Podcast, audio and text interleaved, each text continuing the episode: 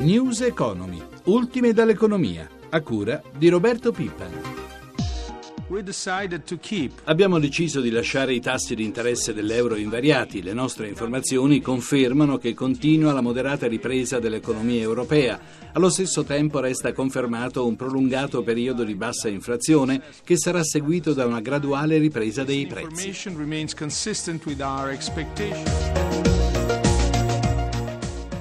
nove maggio, buongiorno da Vittorio Cota. Era la voce del presidente della B C E Mario Draghi, dal quale si attendeva l'annuncio di misure anticrisi e contro la deflazione, ma l'italiano più potente del mondo ha preferito rinviarle a giugno in attesa di nuovi dati su crescita e inflazione. E finalmente l'ex governatore di Banca Italia ha ammesso quello che gli imprenditori di mezza Europa, esclusi tedeschi, gridano da anni: un euro così forte è fonte di grande preoccupazione. Ma la moneta unica non si è fermata, ieri è salita ancora arrivando a sfiorare i un dollaro e quaranta centesimi, poi una leggera discesa.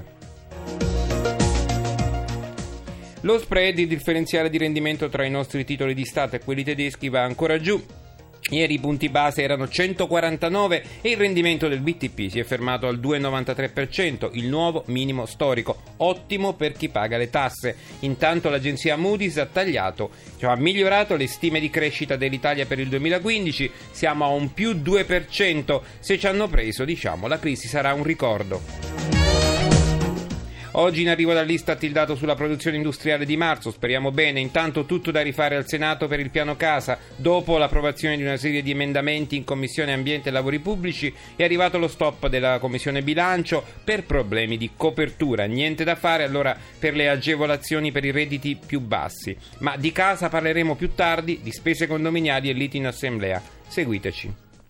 In apertura ci occupiamo del congresso della C G I L che si è chiuso ieri a Rimini. Susanna Camusso guiderà per altri quattro anni il sindacato, secondo e ultimo mandato, ma non è stata una chiusura unitaria e soprattutto tranquilla. Il segretario della Fiom Landini ha presentato un documento politico alternativo contestando una torsione autoritaria interna. Metto tra virgolette, ci aiuta a capire di più cosa sta succedendo in C G I L il professor Giuseppe Berta, che saluto, buongiorno. Buongiorno. Allora, per la segretaria Camusso due sfide, diciamo, quella esterna al Premier Renzi e quella interna a Landini, ci aiuta a capire appunto che sta succedendo. Il sindacato è in un momento di grande travaglio circa il suo ruolo sia all'esterno, come lei ha già detto, nel rapporto col governo, sia all'interno, perché le tensioni che si stanno manifestando eh, rischiano di rompere il delicato equilibrio su cui la C G I L si è retta in questi anni. Eh, cominciamo con la sfida esterna. Eh, aprendo il congresso della C G I L, Susanna Camusso, forse sperando in questo modo di arginare anche la sfida che veniva da Maurizio Landini e dalla Fiom, ha duramente attaccato Matteo Renzi perché ha sepolto la concertazione e ha, ha detto delle frasi molto forti in merito, ricordando che insomma se non si consulta sistematicamente eh, il sindacato eh, si eh, fa una lesione in qualche misura alla stessa democrazia. È un'affermazione molto forte e anche non ben giustificabile, perché la, la concertazione non c'è ormai più da nessuna parte del mondo e eh, il sindacato deve trovare dei nuovi modi di rappresentanza e anche di pressione sulla società, sul governo, sulle istituzioni che non passano da questa forma. Una di... nuova via, quindi, eh, professore. Una nuova una via, nuova come via. Invitava tra l'altro il presidente eh, Napolitano eh, poco più di una settimana fa. All'interno. Ecco, ecco la sfida con Landini? È, è, è molto netta, perché Landini eh, propone non un sindacato di vertice, ma un sindacato di movimento che soprattutto si pone come collettore della protesta sociale e collettiva. E a questa, a questa volta è stato Landini ad accusare eh, di scarsa democrazia interna proprio il segretario generale della C G I L. Insomma, una instabilità che eh, minaccia di andare avanti nei prossimi tempi e, secondo ecco. me, anche di bloccare l'operatività del sindacato. Professor Berta, appunto questa è la seconda domanda che le volevo porre. Adesso cosa può succedere? Cioè, facciamo una previsione per qualche mese, si andrà avanti con questa tregua?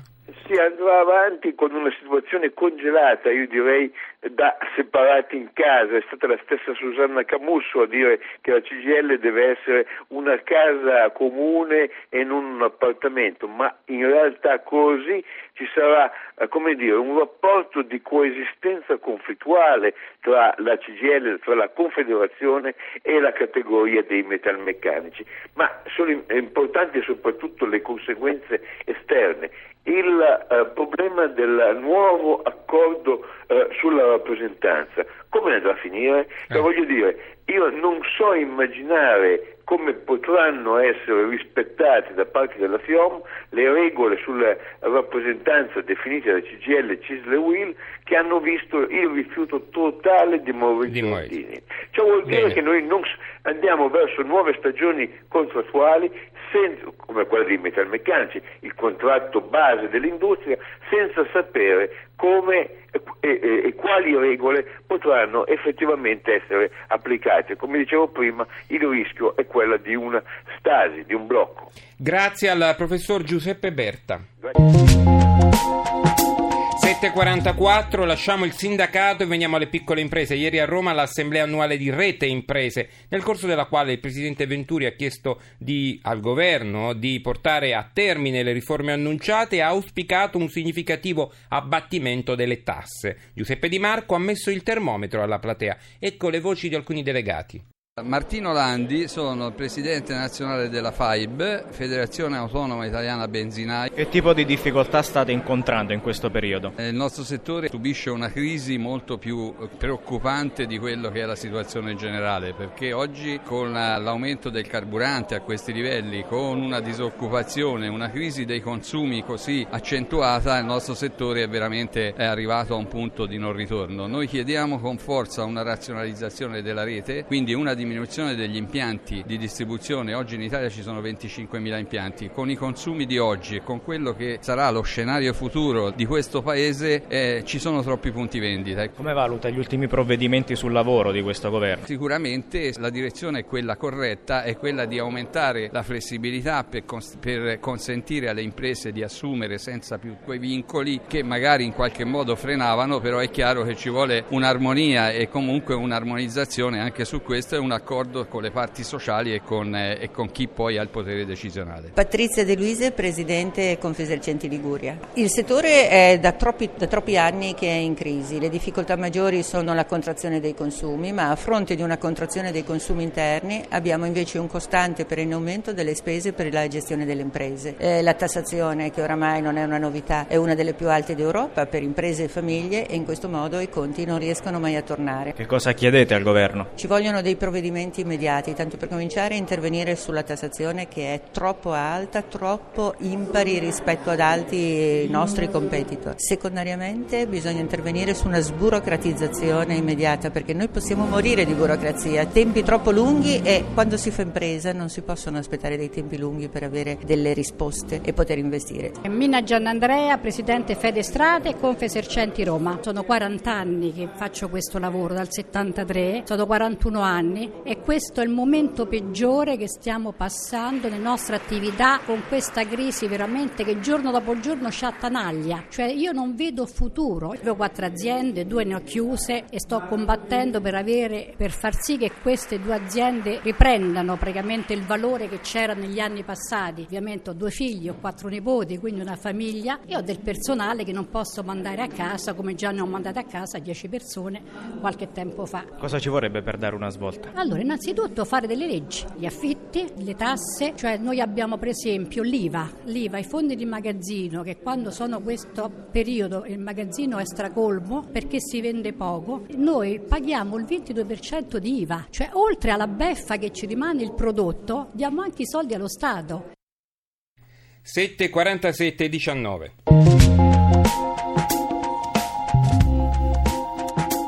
Buongiorno al presidente di Confedilizia Corrado Sforza Fogliani, buongiorno e benvenuto questa mattina con noi. Grazie a lei. Allora, ieri avete siglato un accordo importante che risolve tanti problemi nati in sede condominiale, nelle assemblee di condominio. Ci può dire di cosa si tratta? Un accordo che che Confedilizia ha stipulato con i sindacati inquilini, Sunia, Sicet e UNIAT, per la ripartizione delle spese condominiali e non, quindi tutte le spese eh, accessorie, fra locatore e conduttore. È un metodo molto apprezzato eh, perché si trova la risoluzione dei problemi che comunemente si pongono ed è una ripartizione certamente autorevole, tant'è che è stata fatta propria dal Ministero delle Infrastrutture con un decreto ministeriale apposito al fine della ripartizione delle spese nei contratti a canone calmierato. Quindi nei condomini ci sarà più trasparenza, diciamo? Anche più trasparenza, ma soprattutto meno contenzioso. Meno discussioni in assemblea. Certo.